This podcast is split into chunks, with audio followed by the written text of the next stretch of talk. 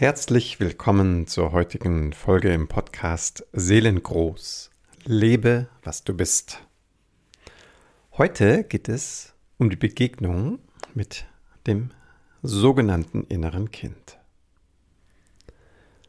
Das ist ein größeres Thema und ich möchte es anhand von einem ganz konkreten Fall, einem Fallbeispiel, ein bisschen eindampfen.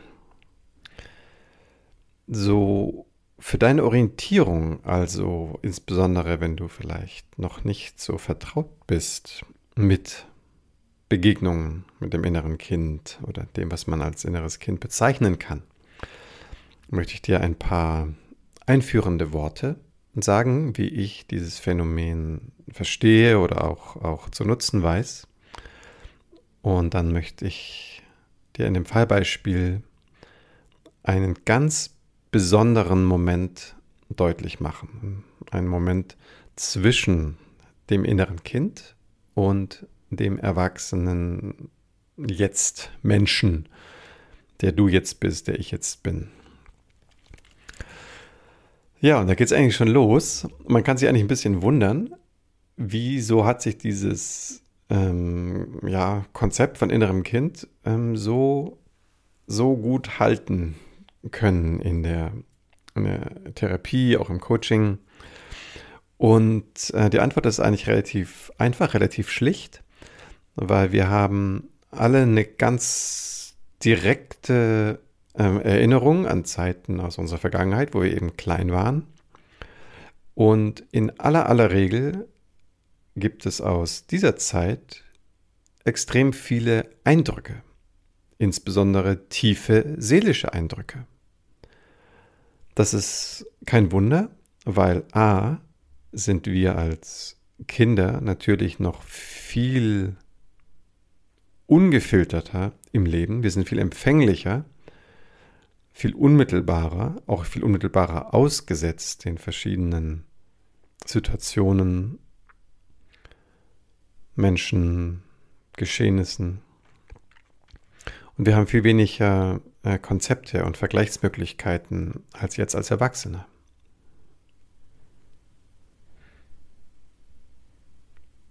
Und es kommen also zwei Sachen zusammen. Das eine ist, wir haben zumindest ab einem bestimmten Lebensjahr, das ist sehr unterschiedlich von Mensch zu Mensch. Manche wissen wirklich von ganz früh noch recht klar Erinnerungen, manche Menschen, da setzt die wirklich bewusste, faktische Erinnerung manchmal erst mit 12 Jahren ein, wo man sich dann manchmal wundert, was ist denn da los? Wie kann das sein, dass die ersten Erinnerungen so spät aufploppen? Oder dazu später. Und das andere ist halt einfach ein Hinweis darauf, dass das innere Kind ein sehr, sehr guter Zugang ist zu dieser Empfindsamkeit, die wir in uns tragen und von der ich ja auch immer wieder viel sprach und auch noch weiter sprechen werde. Das hat auch einen ganz bestimmten Grund.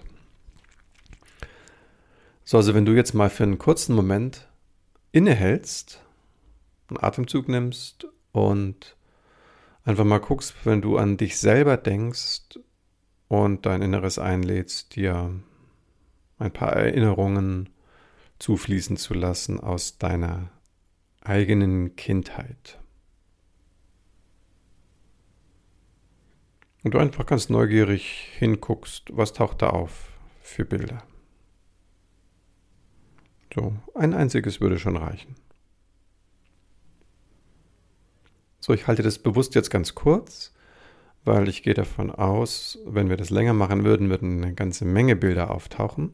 Aber so tief möchte ich jetzt nicht einsteigen, ohne dich direkt begleiten zu können.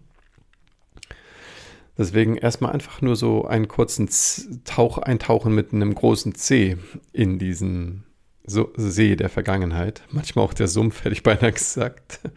Also bis er geklärt ist, ist es oft ein Sumpf. Ich gehe jetzt aber mal von einem See aus, zumindest was dieses eine Bild jetzt angeht. Und du kannst bei näherer Betrachtung ziemlich leicht für dich so explorieren, aha, dieses Bild ist jetzt aufgetaucht oder diese Bilder.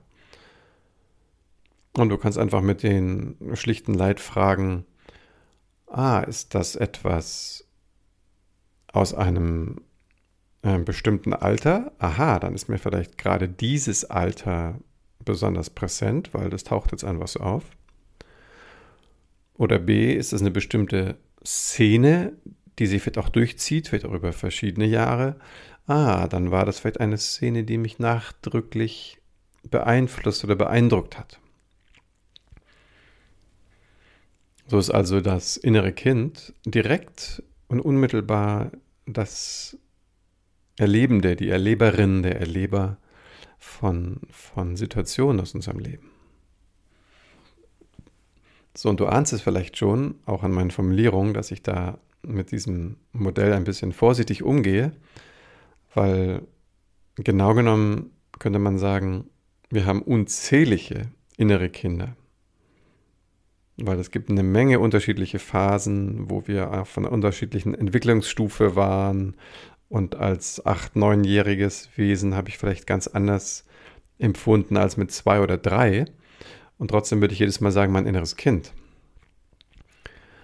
So, wenn ich jetzt den Blick ein bisschen weite und merke ich, oh, da sind unzählige, das ist eine ganze Kita ist da versammelt, mindestens, vielleicht sogar mehrere Stockwerke, dann merke ich so, oh, ab jetzt, da wird es konfus, dann ist das Modell nicht mehr hilfreich.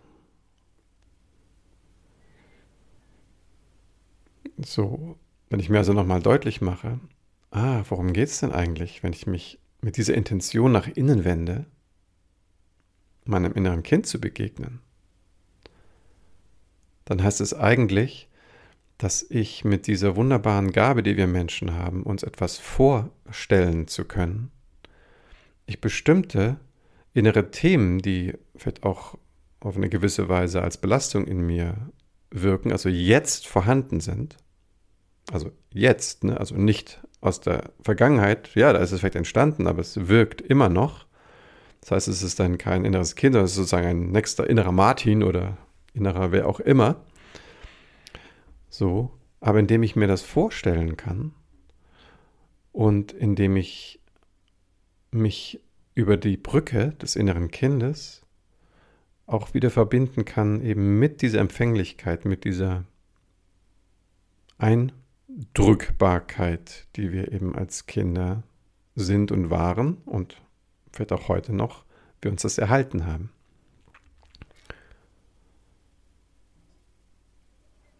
So, es gibt noch einen weiteren Aspekt aus meiner Sicht, das besonders relevant macht, mit dem inneren Kind zu arbeiten.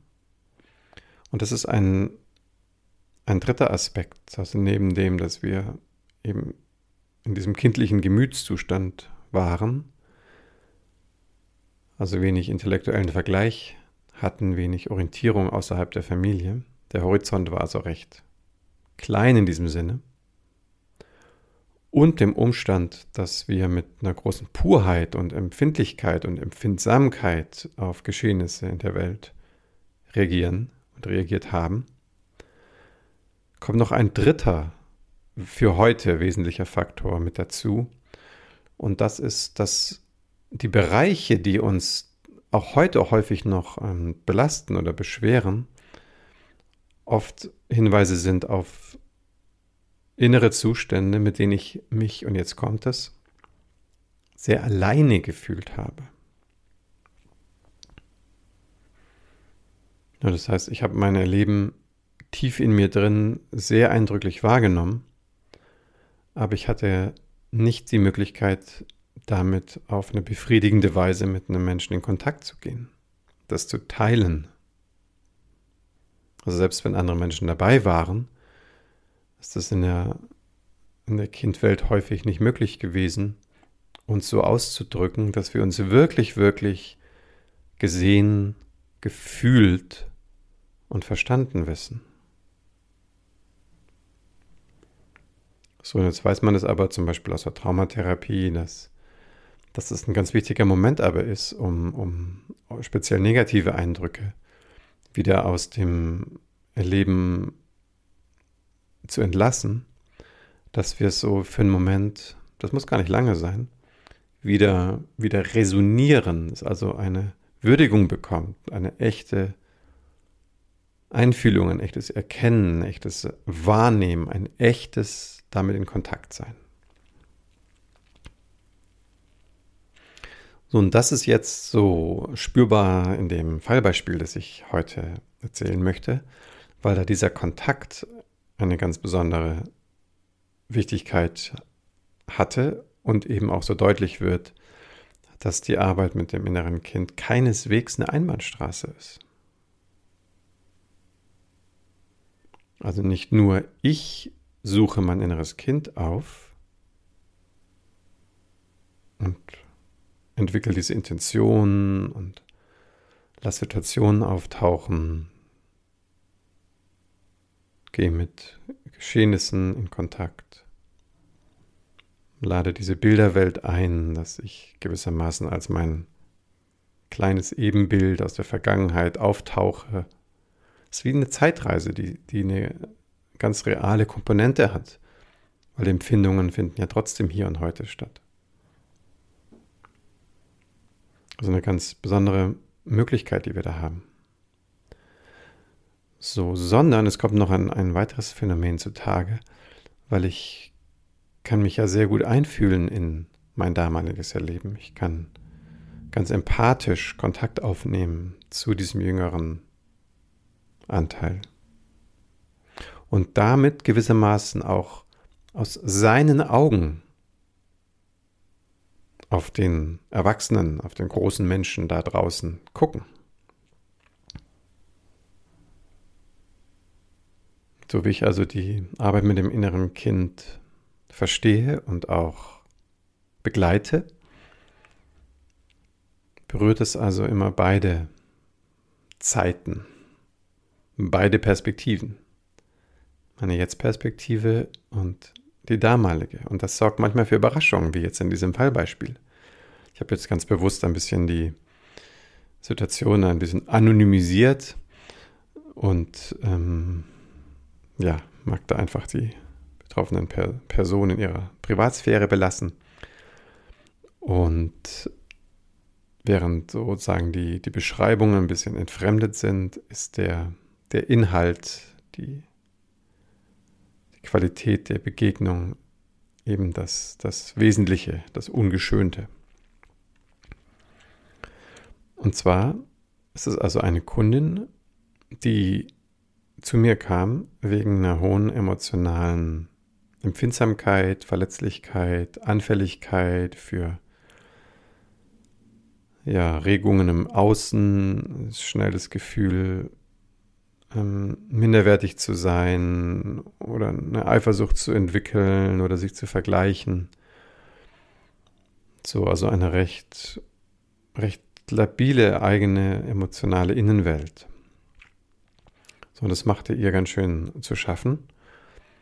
Und wir haben da seit ein paar Wochen ein bisschen tiefer hingeschaut, ein paar Schichten abgetragen und sind dann auf eine ganz wesentliche Ursache dieser tiefen Verunsicherung gestoßen.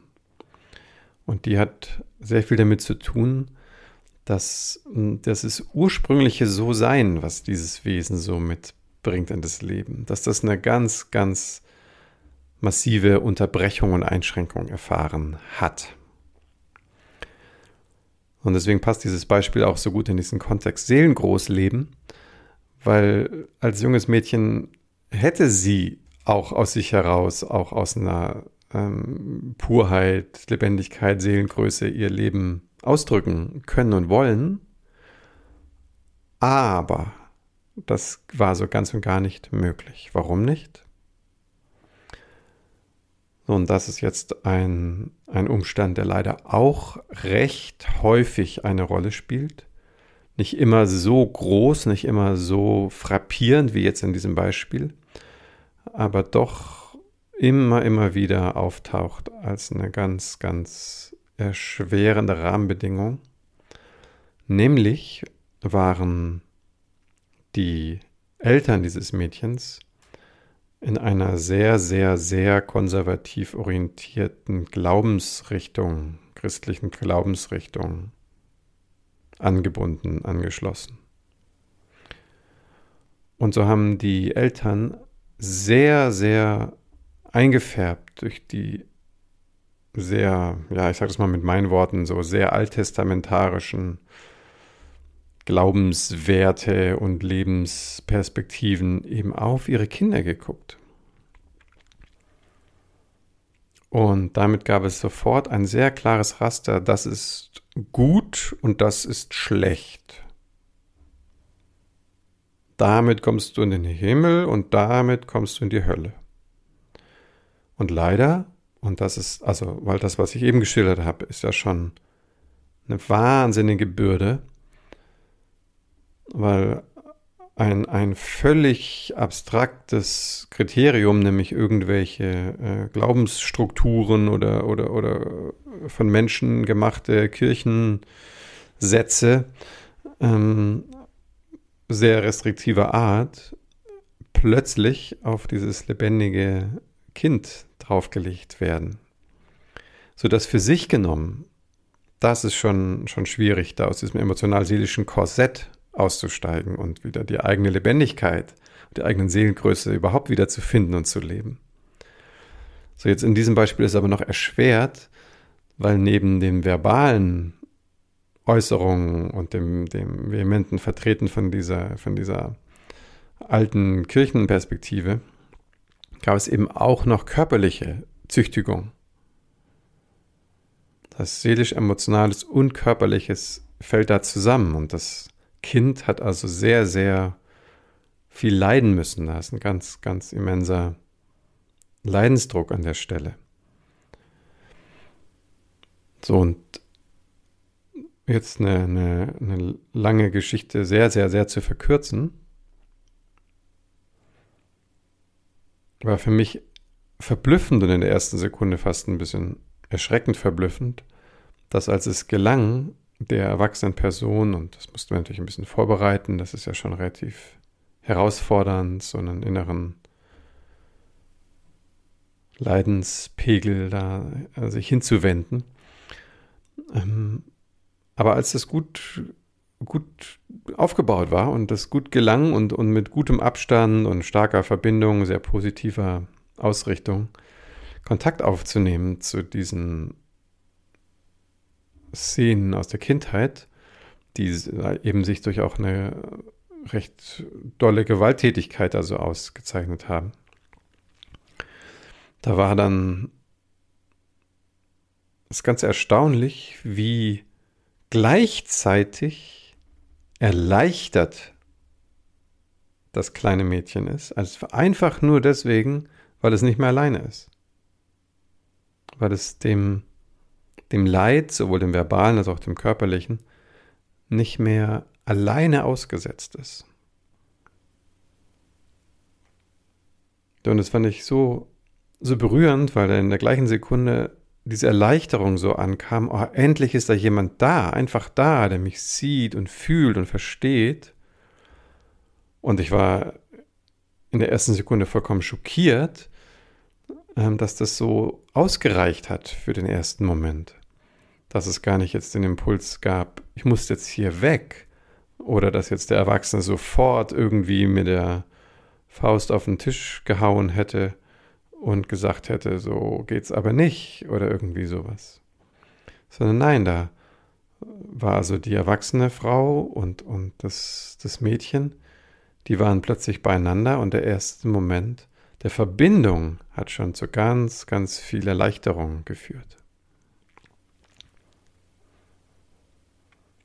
So, und dann war eben aus der Perspektive des Kindes damit schon eigentlich eine 180-Grad-Wendung schon geschafft. Das war wie so eine Revolution. So.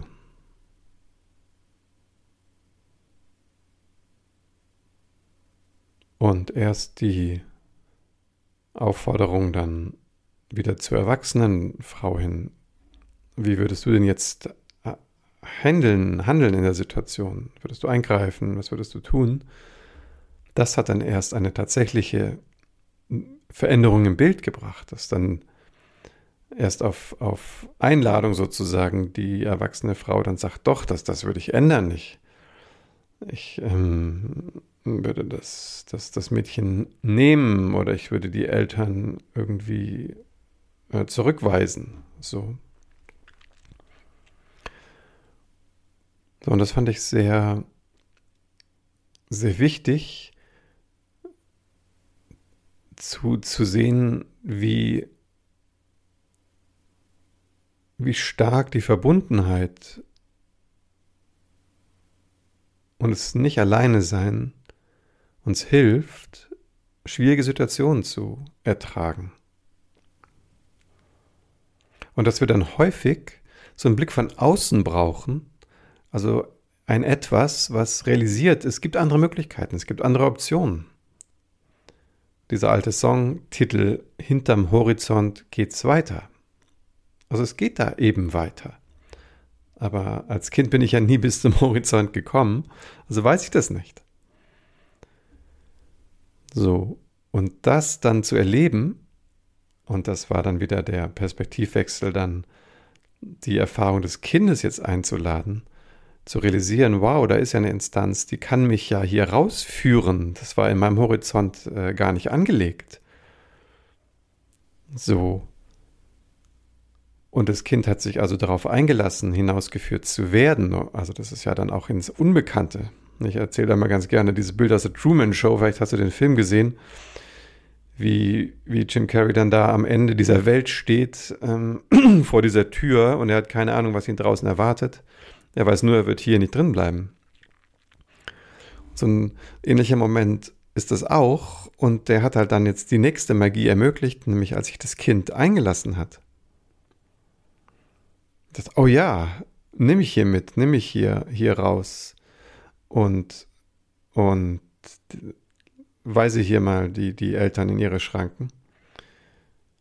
In der Sekunde, als das Kind erlebt hat, dass es möglich ist, hat es plötzlich ein ganz ungeahntes Maß an Vertrauen wiedergefunden. So, und jetzt erinnere dich, dieses Vertrauen, das da wiedergefunden wird, ist zwar in dieser Sekunde so ein Gefühl wie, ja, das Vertrauen ist wie im inneren Kind, aber natürlich, dieses Erleben des inneren Kindes ist doch in uns. Also wir spüren das Vertrauen. Das können wir richtig reinlassen, richtig auch wieder aus der Bildwelt uns in die Körpererfahrung hinein einladen. Und genauso war das dann in der Situation auch, dass das Kind dann ihrer Retterin dieses Vertrauen plötzlich entgegengebracht hat auf eine Art, was der Mensch eigentlich gar nicht kennt. So ein heilsamer Moment, das ist so ein Transformationsaugenblick, weil dann das innere Kind mit diesem Satz kommt: Bleib bei mir. Also sei immer da. Das Kind sagt, ich möchte, dass es immer so ist, dass ich so spüre, dass ich nicht alleine bin.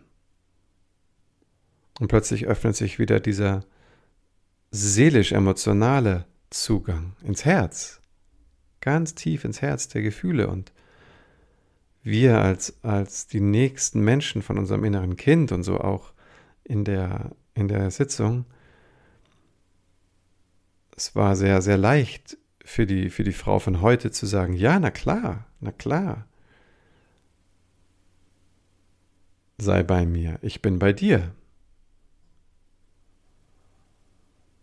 So, und plötzlich ist wie so eine Art, ja, das klingt jetzt immer so nüchtern, wenn man das versucht mit Worten zu beschreiben, aber es ist wie so eine Herzensverbundenheit, eine Herzensintegration, so ein Einswerden geschehen, so zwischen der erwachsenen Frau und Person, die das eben so mitsteuert vom Geist und vom Gefühl her, und diesem Inneren, diesem verletzten Anteil, der sich plötzlich gesehen fühlt und in eine völlig neue Art von Vertrauen findet.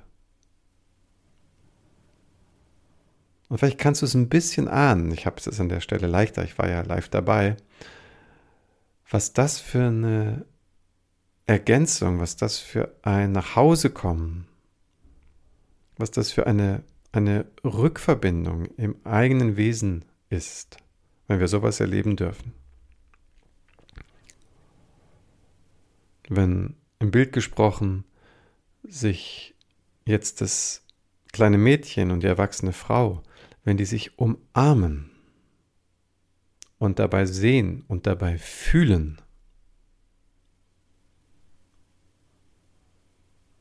Und das wie ineinander fließt, also sich das innere Kind in dieser Situation gewissermaßen auch dann auflösen darf.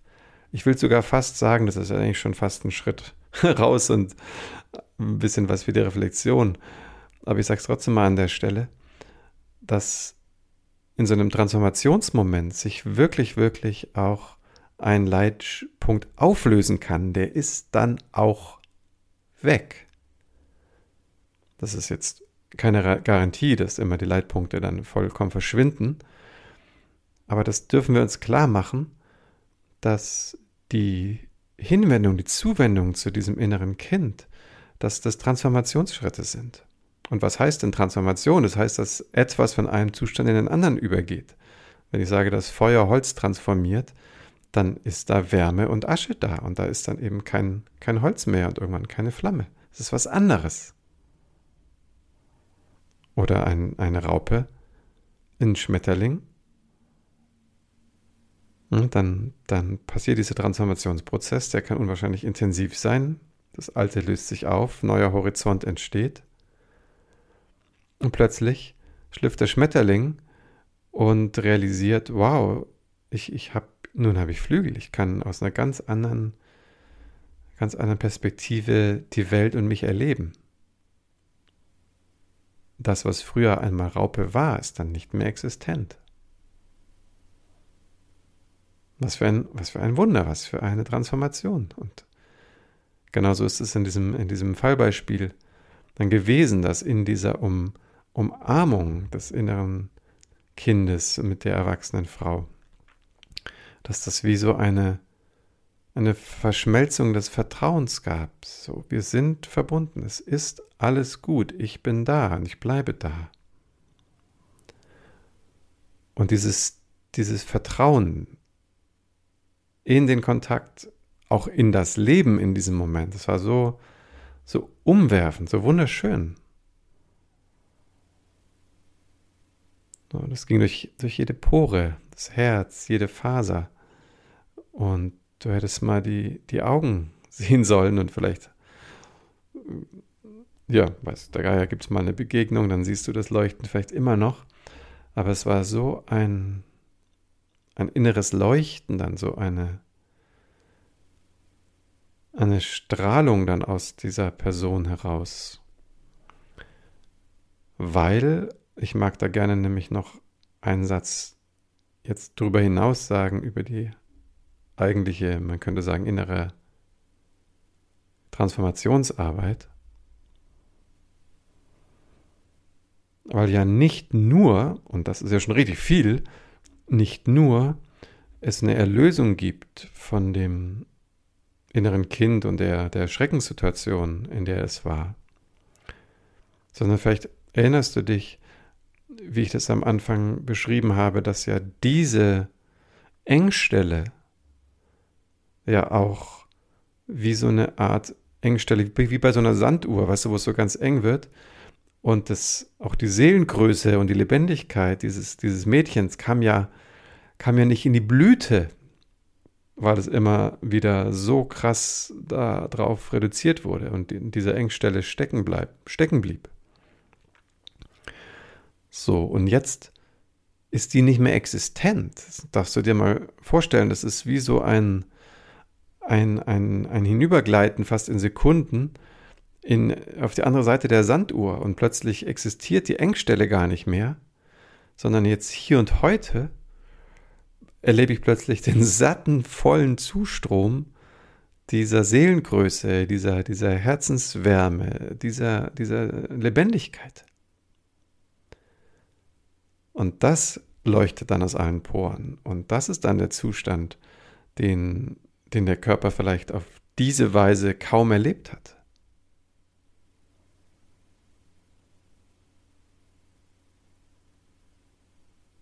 Ja, und so ist dieses Fallbeispiel ein ganz wunderbarer Ausdruck, wie ich über die Zuwendung zu einer Engstelle in die Größe wiederfinde. Man könnte fast sagen, die findet mich. Das Vertrauen, die Liebe, der Lebensstrom, die Seele, die Seelengröße, die findet mich. Ich bin offen, ich bin committed dazu. Ich habe gesagt, ja, ich bin da. Und ich bin da.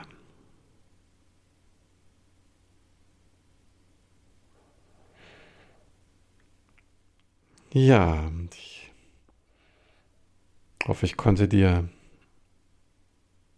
mit diesem Fallbeispiel ein bisschen ein Gefühl dafür geben oder dich vielleicht auch daran erinnern, was möglich ist, wenn wir uns auf die richtige Weise den passenden Stellen zuwenden. Von ganz klein zum Wiederfinden der eigenen Seelengröße, dem eigenen Leuchten, dem eigenen Strahlen. In diesem Sinne sage ich Dankeschön für deine Aufmerksamkeit.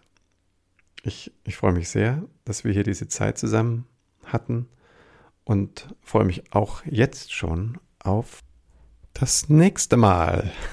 So, hoppla. Ja, ich hoffe, du hast alles gut mithören können. Für mehr Infos oder Kontakt zu mir findest du weiteres auf meiner Homepage seelengold.online oder wende dich einfach auf den dir bekannten Wegen direkt an mich. Bis bald, dein Martin.